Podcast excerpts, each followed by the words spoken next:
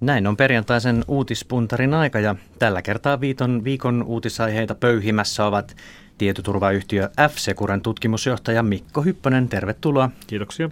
Sekä pohjois-eurooppalaisen kasvuyritysmedian Arctic Startupin perustaja ja toimitusjohtaja Antti Vilppunen, tervetuloa. Kiitos. Mikko, tuossa pyörittelit päätäsi, kun poni häntä mainittiin. Vieläkin harmittaa, sanoit. Kyllä joo, edelleen harmittaa. Tässähän tosiaan kävi niin, että se huutokaupattiin vastoin tahtoani ja niin tukka 15 vuoden kasvatuksen jälkeen lähti. No niin, mihin hyvän tekeväisyyteen rahat menivät? Kyseessä oli malesialainen lasten syöpäsairaala, jonka huutokaupan, huutokauppa oli seuraamassa ja sitten minut yllättäen pyydettiin lavalle ja siinä oli vähän vaikea sitten sanoa ei, kun, kun se poni häntä haluttiin huutokaupata. Hyvältä näyttää tukka, jos saan sanoa. Kiitos. Mennäänkö päivän aiheisiin? Puhutaan aluksi Nokiasta, kun te olette molemmat tietoyhteiskunnassa vahvasti mukana. Katsotaan tätä Nokia hieman Gartnerin tutkimusyhtiö Gartnerin lukujen mukaan. Ja tuoreiden lukujen mukaan Nokian markkinaosuus kaikista myydyistä matkapuhelimista oli kolmannella neljänneksellä reilut 19 prosenttia, Samsungilla oli 23. Ehkä enemmän Nokian heikosta tilanteesta kertoo se, että Nokia putosi älypuhelinmarkkinoiden seitsemänneksi, kun vielä edellisellä kvartaalilla se oli kolmas. Nyt älypuhelinmarkkinoiden kärjessä ovat Samsung ja Apple, joilla on hallussaan jo 46 prosenttia markkinoista. Ja kun varmasti kaikki tiedämme, että älypuhelimien myynti kasvaa nopeimmin, esimerkiksi heinäsyyskuussa 47 prosenttia viime vuoteen verrattuna, niin miltä Nokian tilanne teistä vaikuttaa? Kumpi haluaa aloittaa? Äh, mielenkiintoiselta. Ja, ja tota, sanotaan näin, että, että tota, yhtiö on jossain määrin ehkä pääsemässä tästä ää, äh, murrosvaiheesta eteenpäin. Eli, eli tota, selkeästi tämmöisen niin kuin, keskeisimmän kriisin hetket on, on ehkä takanapäin ja, ja nyt keskitytään sitten sen uuden kasvun rakentamiseen. Ja, ja totta kai pitää myös muistaa se, että tota, tässä markkinassa tapahtuu jatkuvasti isoja liikkeitä, eli Applen osuus ää, taulutietokonemarkkinoilla, tablettimarkkinoilla on koko ajan hiipumassa, johtuen puhtaasti varmaan siitä syystä, että tarjontaa tulee enemmän ja näin. Eli, eli markkinan dynamiikka muuttuu koko ajan valtavasti ja, ja uskon, että se on myös sitten Nokialle iso mahdollisuus. Mikko. Joo, no ei se kyllä kovin, kovin hyvältä näytä ja se tietysti näin jälkikäteen kun katsoo, että mikä, minkälainen menestystarina Nokia oli vuosia ja vuosia, se ikään kuin tuntui silloin kymmenen vuotta sitten, vielä viisi vuotta sitten, että, että tämä on niin vähän liian hyvä ollakseen totta, että niin Suomesta tulee näin merkittävä, näin mahtava, näin tärkeällä alueella toimiva yritys, joka on, on maailman ykkönen – ja niinhän se sitten olikin vähän niin kuin liian hyvä ollakseen totta, että se, se, se, se aika on ohi. Jos nyt ollaan, ollaan älypuhelimien seiska, niin siinä ei paljon hymyilytä.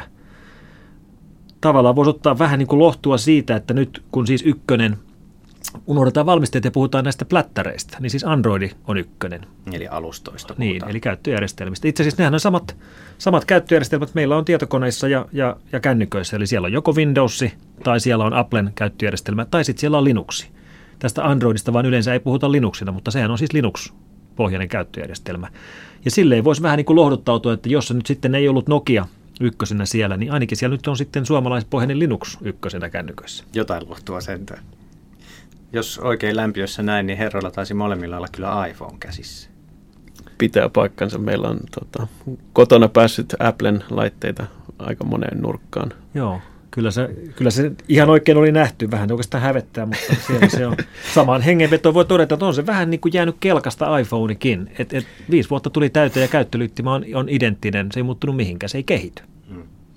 Kyllä, kyllä selvästi Applen pitäisi vähän petrata.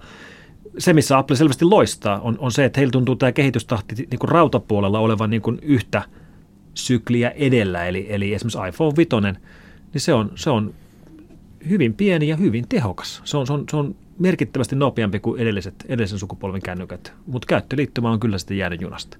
Ja, ja sitten jos mietitään myös sitä, että, että tota, aikoinaan millä Nokia ehkä päihitti nämä, nämä tota, Ericssonit ja muut oli heidän hyvä ymmärrys logistiikasta ja, ja miten saadaan tuotteet nopeasti kauppoihin, niin, niin tota, mulla on semmoinen käsitys tästä, että, että Apple on ottanut vähän sitä asemaa Nokialta tällä hetkellä pois, koska heidän keskeisimpiin strategioihin kuuluu myös se, että he ostaa markkinan suurin piirtein tyhjäksi tietyistä komponenteista, kun ne, ne, ne tulee tai, tai ne keksitään ja saadaan sarjatuotantoon, niin, niin Apple ottaa niistä ison osan itselleen, joka sillä tavalla taas sit hidastaa kilpailijoiden markkinoille tuloa jossain määrin. Mutta. Tästä on hyvä esimerkki se, että kun, kun iPhone 5 julkaistiin vajaa kolme kuukautta sitten, niin Nokia kovasti kiirehti, että he ehtii saada Lumia 920 julkaistua ennen sitä. Se julkaistiin viikkoa aikaisemmin. No nyt on kolme kuukautta mennyt. iPhone 5 on ollut kaupoissa jo pitkään. Sitä voi kuka tahansa ostaa tällä hetkellä. Lumia 920 ei vieläkään saa mistään. Se tulee ensi viikon torstaina Juuri Suomessa. Kyllä. No miten todennäköisenä näette, että Nokia vielä nousee älypuhelimissa kilpailijaksi Samsungille ja Applelle? tuosta voisi oikeastaan kysyä, että onko, onko tuo kysymys enää miten relevantti nykymaailmassa, koska tota, jos miettii, miettii niin kuin, pitääkö aina olla ykkönen, no siinä on tietysti selkeitä etuja, mutta siis varmaan se keskeisen asia on siinä se, että, että, että Suomessa saadaan pidettyä tietynlainen osaaminen näiden asioiden ympärillä, koska, koska näillä yrityksillä on kuitenkin verrannais- tai tämmöisiä niin kuin vaikutuksia yhteiskuntaan laajemmin ja, ja, ja tota, mitä nyt itse toimii, toimin kasvuyritysten parissa paljon, niin, niin tota, tää, nämä, sanotaanko viimeaikainen Nokian laihdutuskuuri on ollut äärimmäisen tervetullut sitten tänne kasvuyrityskenttään, koska siellä on valtavasti vapautunut osaamista ja, ja, ja tota, ihmisiä, ja, jotka, jotka nyt sitten lähtee uusia juttuja tekemään, niin, niin tota, tämä on siinäkin mielessä ollut tervetullut, että muutos. Ja se on ehkä yhteiskunnalle terveempi ilmiö, koska jos on yksi jättimäinen näin kilpailulla alalla toimiva yritys, niin se on aika epävarmaa touhua verrattuna siihen, että on terve, laaja, kasvava uusien tulevien yritysten joukko. Ehdottomasti. Ja, ja eikä se nyt varmaan koske pelkästään tätä niin kuin tietoyhteiskuntaa tai tätä ICT-sektoria, vaan ihan oli se mikä tahansa muu toimiala.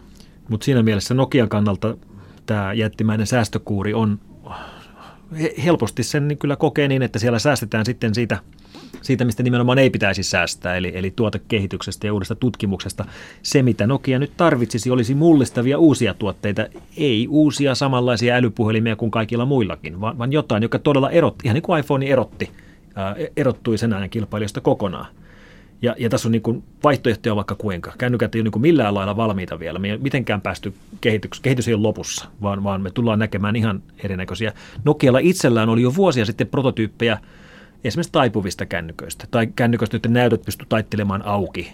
Tai kännyköistä, jonka näyttö on, on ympäri sen laitteen, eli etu- ja takapuolella. Koko laitteen, laitteen pinta on näyttöä. Kaikki tämä on mahdollista ja tehtävissä. Et, et jollain tämmöisellä uusilla tuotteilla, niin – olisi täysin mahdollista palata mukaan siihen, siihen peliin, mutta se tosiaan ei vaadi, niin kuin, että tulee uusi Lumia 930, missä on vielä vähän enemmän megapikseleitä kamerassa. Että tämä ei ole se, millä erotutaan, vaan, vaan kokonaan mullistavia uusia tuotteita. No miksi niitä ei nähdä sitten, jos ne ovat valmiita prototyyppejä jo?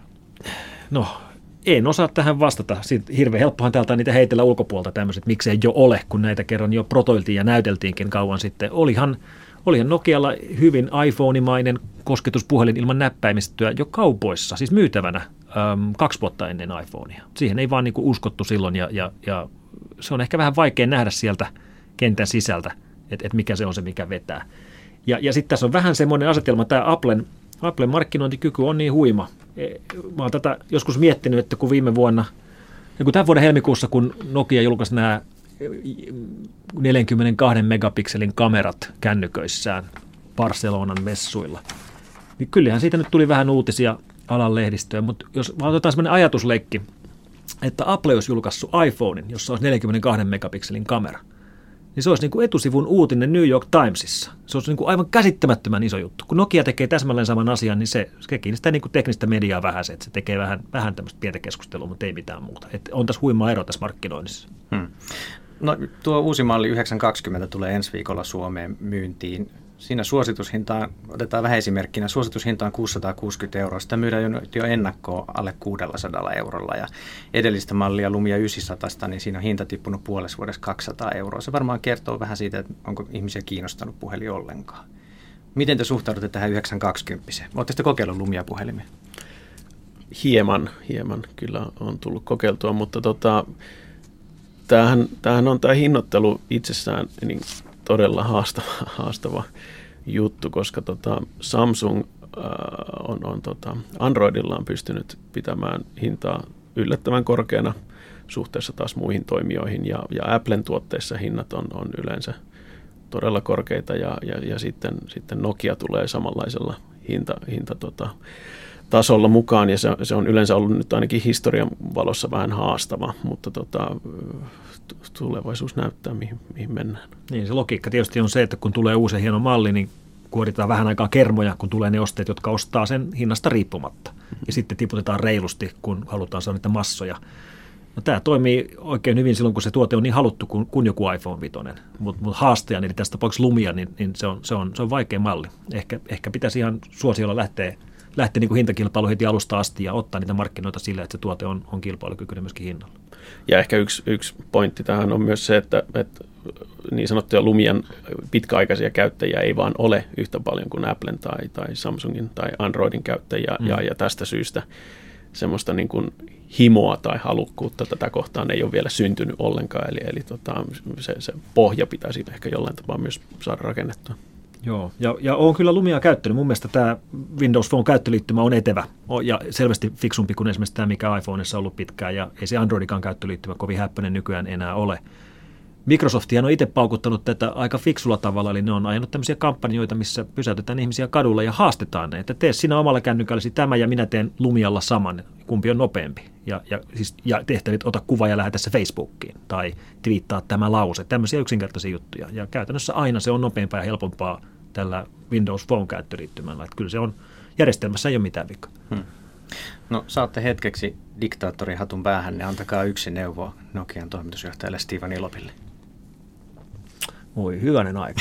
Liian vaikea. ei, ei. Molemmat tämä, tämä on loistava tilaisuus, mutta mikä se, mikä se neuvo nyt sitten olisi? Varmaan se liittyy tähän, mitä äsken sanoin uusista tuotteista, eli, eli juustohöylä pois sieltä uusien tuotteiden tuotekehitysosastolta ja nyt rohkeasti radikaaleja uusia uuden tyyppisiä tuotteita markkinoille. Joo, se, se varmaan liittyy jossain määrin samantyyliseen neuvoon. Eli, eli tota, mun mielestä mikä Applella oli loistava ja, ja se nyt kyllä häpy, niin kuin näkyy Steven tota, poismenon jälkeen, niin tota, tämmöinen niin kuin visionäärin rooli olisi jossain määrin tervetullutta myös Nokiassa. Eli, eli selkeästi yksi, yksi henkilö, jolla on valtaa päättää ja, ja jolla on sitten uskomusta myös tähän niin toimialaan. Ajantasa uutispuntarissa vieraana f tutkimusjohtaja Mikko Hyppönen ja Arctic Startupin toimitusjohtaja Antti Vilpponen. Mennään seuraavaan aiheeseen. Kun kysyn teiltä aamupäivällä, että minkä haluaisitte itse nostaa esille tänään, niin molemmat piditte mielenkiintoisena sitä, että Israel ja palestinalaiset ovat alkaneet käyttää lentokoneiden, pommien ja rakettien ohella aseenaan myös sosiaalista mediaa, eli Twitteriä, Facebookia, YouTubea ja Tumblria. Eli samaan aikaan, kuten esimerkiksi tänään tuossa hieman aiemmin ammuttiin toisia ohjuksilla, niin nokitellaan myös sanan säilällä. Israelin armeija on aloittanut ainakin massiivisen sosiaalisen median kampanjan tehtyään tuon ilmaiskun Gaasa, jossa kuoli Hamasin sotilasjohtaja. Miksi te olitte tästä aiheesta niin kiinnostuneita molemmat? Se on ensimmäinen kerta.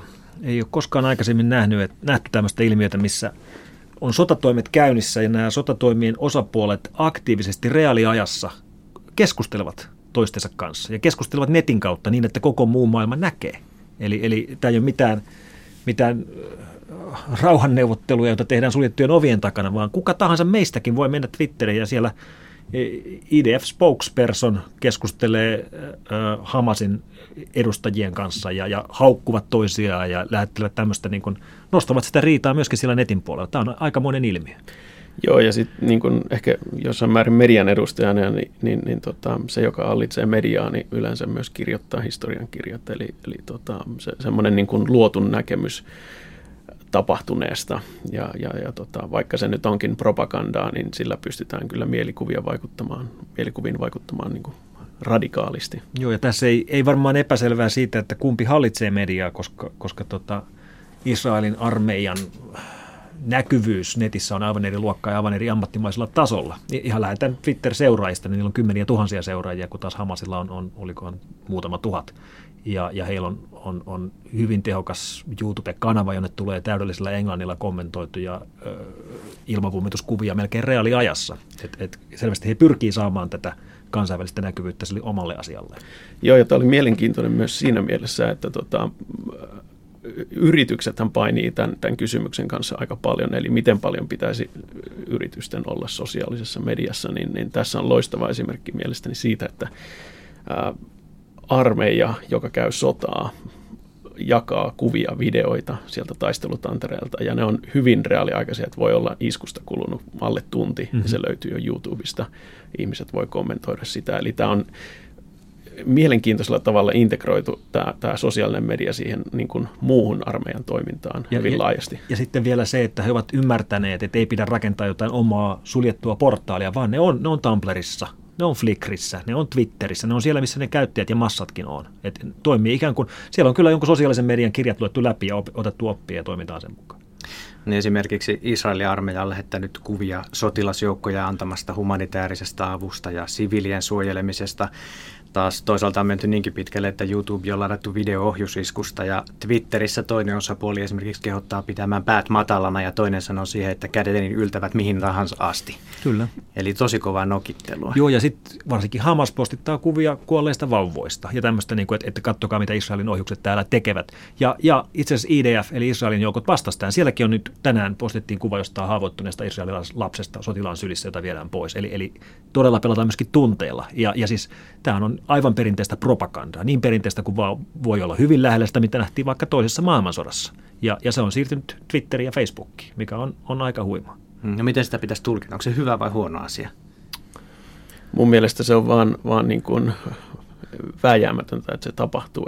Sitä ei voi estää. Eli, eli tietyllä tapaa, kun me, avaimet, niin kuin, tai tämä, tämä media on niin kuin demokratisoitu, eli kuka tahansa voi, voi tuottaa sisältöä ja jakaa sitä. Ja, ja sitä kautta olla, olla yhtä su- suuri kuin se New York Times tai, tai samanlaisen vaikutusarvon antaa, niin, niin tota, sitä vaan ei voi estää. Että nyt se on se kanava, missä toimitaan, niin on internet. Kyllä, ja se, se on tavallaan osoittaa siitä, miten tämä media muuttuu. Kun, kun Twitter tuli, niin sitä ei niin kuin, jotenkin tuntuu, että varsinkin täällä Pohjoismaissa ei kauheasti oikein ymmärretty, että mikä sen pointti on. Että et, et, joku sitten kertoo Twitterissä maailmalle, mitä hän soi aamiaiseksi, tämä on ihan tyhmä. Tämähän ei ole se pointti, vaan, vaan pointti on siis se, että kun jossakin päin maailmaa tapahtuu, niin siellä on aina joku ihminen paikan päällä. Ja todennäköisesti se paikan päällä oleva ihminen on Twitterissä ja se pystyy silmin näkijänä kertomaan kaikille muille reaaliaikaisesti, mitä tapahtuu. Viisi vuotta sitten, kun olisi tapahtunut jotakin mullistavaa jossakin ja siellä on ihminen paikalla, niin se olisi luultavasti lähettänyt tekstiviestin kaverilleen siitä, jolloin vain hän ja hänen kaverinsa voivat keskustella siitä. Nykypäivänä hän, hän twiittaa sen, jolloin kaverit näkee sen, mutta myöskin koko muu maailma näkee sen. Ja, ja tämähän on toistunut uudelleen ja uudelleen, että voidaan todella reaaliaikaisesti seurata – jonkun uutisen etenemistä niiden ihmisten kautta, jotka paikan päällä ovat ja kertovat sen Twitteriin. Ja, ja tämä on aika, aika mielenkiintoinen työkalu, jonka, jonka syntymistä, tätä varmaan kukaan ei voinut ennustaa, miten tärkeä työkalu siitä tulee, mutta näin vaan tuli. Ja hyvänä pienenä aasisiltana myös, niin Twitteriähän käytettiin aktiivisesti tässä ää, arabikevään mm-hmm. niin sanotussa, mm-hmm. niin kuin, missä sitten... Kansannousussa. Niin, niin. Kyllä. No voiko kumpikaan voittaa tällaista kampanjaa? Luodit eivät viuhu, vaan selvää, selvää vastusta toisen viesti on vaikea antaa. Joo, ei sieltä varmaan selkeitä niin voittia julisteta, mutta kyllä tällä hetkellä tosiaan näyttää siltä, että Israelilla on, on paljon ammattimaisempi ote tähän, tähän kommunikointiin, mitä he tekevät. Ja se ehkä luo jossain määrin myös uskottavuutta sit mm. siihen, siihen kommunikointiin. Eli, eli tota, tietyllä tapaa tässä taistellaan oikeasta ja väärästä niin kuin niiden mielikuvista. Että. Mm. Jos mennään ihan ihmisen tasolle, niin miltä teistä tuntuu lukea sellaisia viestejä tai katsoa kuvaa räjähtäneestä ohjuksesta ja ihmisestä siinä vieressä? No ei se tietenkään hyvältä tunnu, mutta, mutta on se ilmiselvää, että, että tota, on se ilmiselvää, että se tunnevaikutus on se, mihin tässä pyritäänkin. Eli, eli nämä molemmat kommunikoivat tahot hakevat sieltä sympatiaa sille omalle asialle. Ja mole, molemmilla on hirveän hyvä story. Molemmat voi kertoa, miten heitä kohdellaan väärin ja miten toi toinen kohtelee heitä pahoin ja, ja, ja tukekaa meitä. Aika ristiriitaiset tunteet siinä on, kun sitä yrittää neutraalisti katsella ulkopuolta, että kumpi tässä nyt oikein on oikeassa. Ehditkin jo Mikko sanoa, että vastaavallaista tapausta ei ole ollut, mutta onko vähän sinne päin tuon arabikevään lisäksi, jolloin olisi, olisi käytetty näin laajamittaisesti tällaista propagandaa? Esimerkiksi Twitterissä. Näytöt miettelijältä. Joo, ei, ei taida olla. Ei taida olla kyllä. Ei tule mieleen. Varmasti tullaan näkemään. Siitä voidaan varmasti olla yhtä mieltä. Ihan varmasti. No laajennetaan vähän. Tällä viikolla on puhuttu paljon Natosta kumppanuudesta ja valvontalennoista Islantiin.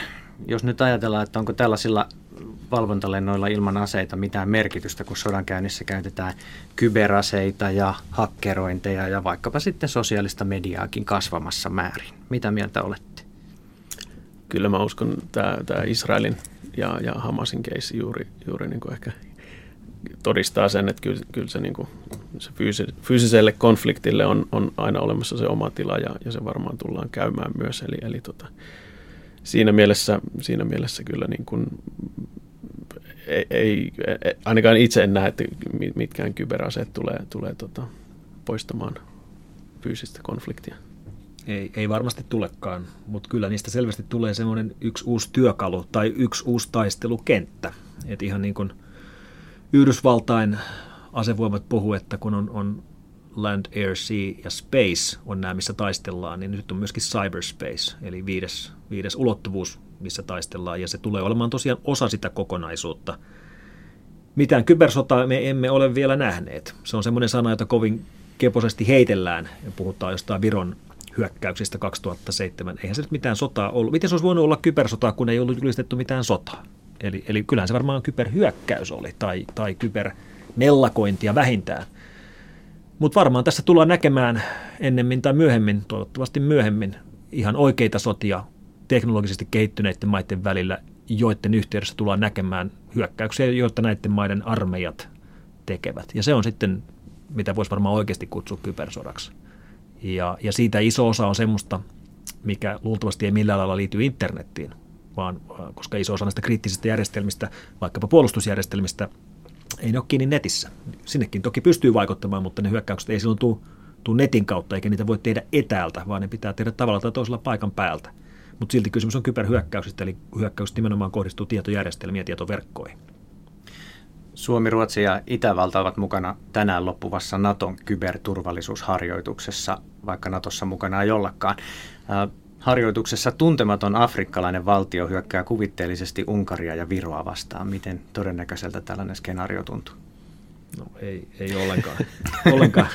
Miksi sellaista harjoitellaan? No sen takia, että ei haluta nimetä mitään konkreettisempia hyökkäysten lähteitä suoraan, ihan niin kuin ei Suomen armeijassakaan varusmiehet taistele mitään nimettyä valtiota, vaan keltaista vastaan. Hmm. No Mikko, sinä ainakin työskentelet paljon erilaisia hyökkäyksiä vastaan verkon kautta, niin kerro hieman Suomen tilanteesta. Miten paljon hyökätään Suomea kohtaan? Ja nyt ei tietenkään puhuta kybersodankäynnistä, mutta hyökkäyksistä tietoverkossa. Niin, kun katsotaan näitä hyökkääjiä, niin nehän voidaan jakaa suunnilleen kolmeen. Että on, on nämä rikolliset, jotka pyrkii tekemään rahaa hyökkäyksillään, pankkitrojalaisilla tai lunnastrojalaisilla tai luottokorttivarkauksilla. Sitten on näitä aktivistihyökkäyksiä, kuten Anonymous-ryhmittymä, ja sitten kolmantena on nämä valtiolliset hyökkäykset, johon liittyy tämä kyber, kyberhyökkäysten mahdollisuus. Niin näistä aivan ylivoimaisesti suurin osa näistä hyökkäyksistä, mitä Suomeen tulee, on näitä rikollishyökkäyksiä, jotka kohdistuu hyvin demokraattisesti kaikkialle maailmaan. Suomi ei ole mitenkään erityinen kohde, mutta kun täällä on paljon tietokoneita ja paljon käyttäjiä, niin toki tännekin niitä tulee. Aamupäivällä just katselin näytemäärää, mikä meille on tänään tullut. Meillä on tullut 119 000 näytettä tänään tutkittavaksi, ja se on ihan normaali päivä. Eli, eli Koskaan aikaisemmin historiassa ei ole ollut näin suuria hyökkäysmääriä maailmanlaajuisesti e- eikä Suomessa. Um, me nähdään tällä hetkellä semmoinen kolmisen tuhatta suomalaista viikossa saa tartunnan lunnastrojalaisesta, eli siis trojalaisesta, joka ottaa käyttäjän koneen haltuun ja vaatii rahaa, jotta se kone aukeaa uudelleen. Eli nämä on, nämä on muuttunut ihan arkipäiväksi. Hyvä. Otetaan vielä loppuun pieni assosiaatioharjoitus. Näissäkin mennään viikon aiheessa ja molemmat sulkevat silmänsä. Sote Sanokaa, mikä tulee mieleen heti. Antti. Haastava. Oliko se se sana, mikä tuli mieleen? Mikko. No terveys. Kuntarakenne. Monimutkainen. Tervetullut. Työssäkäyntialue.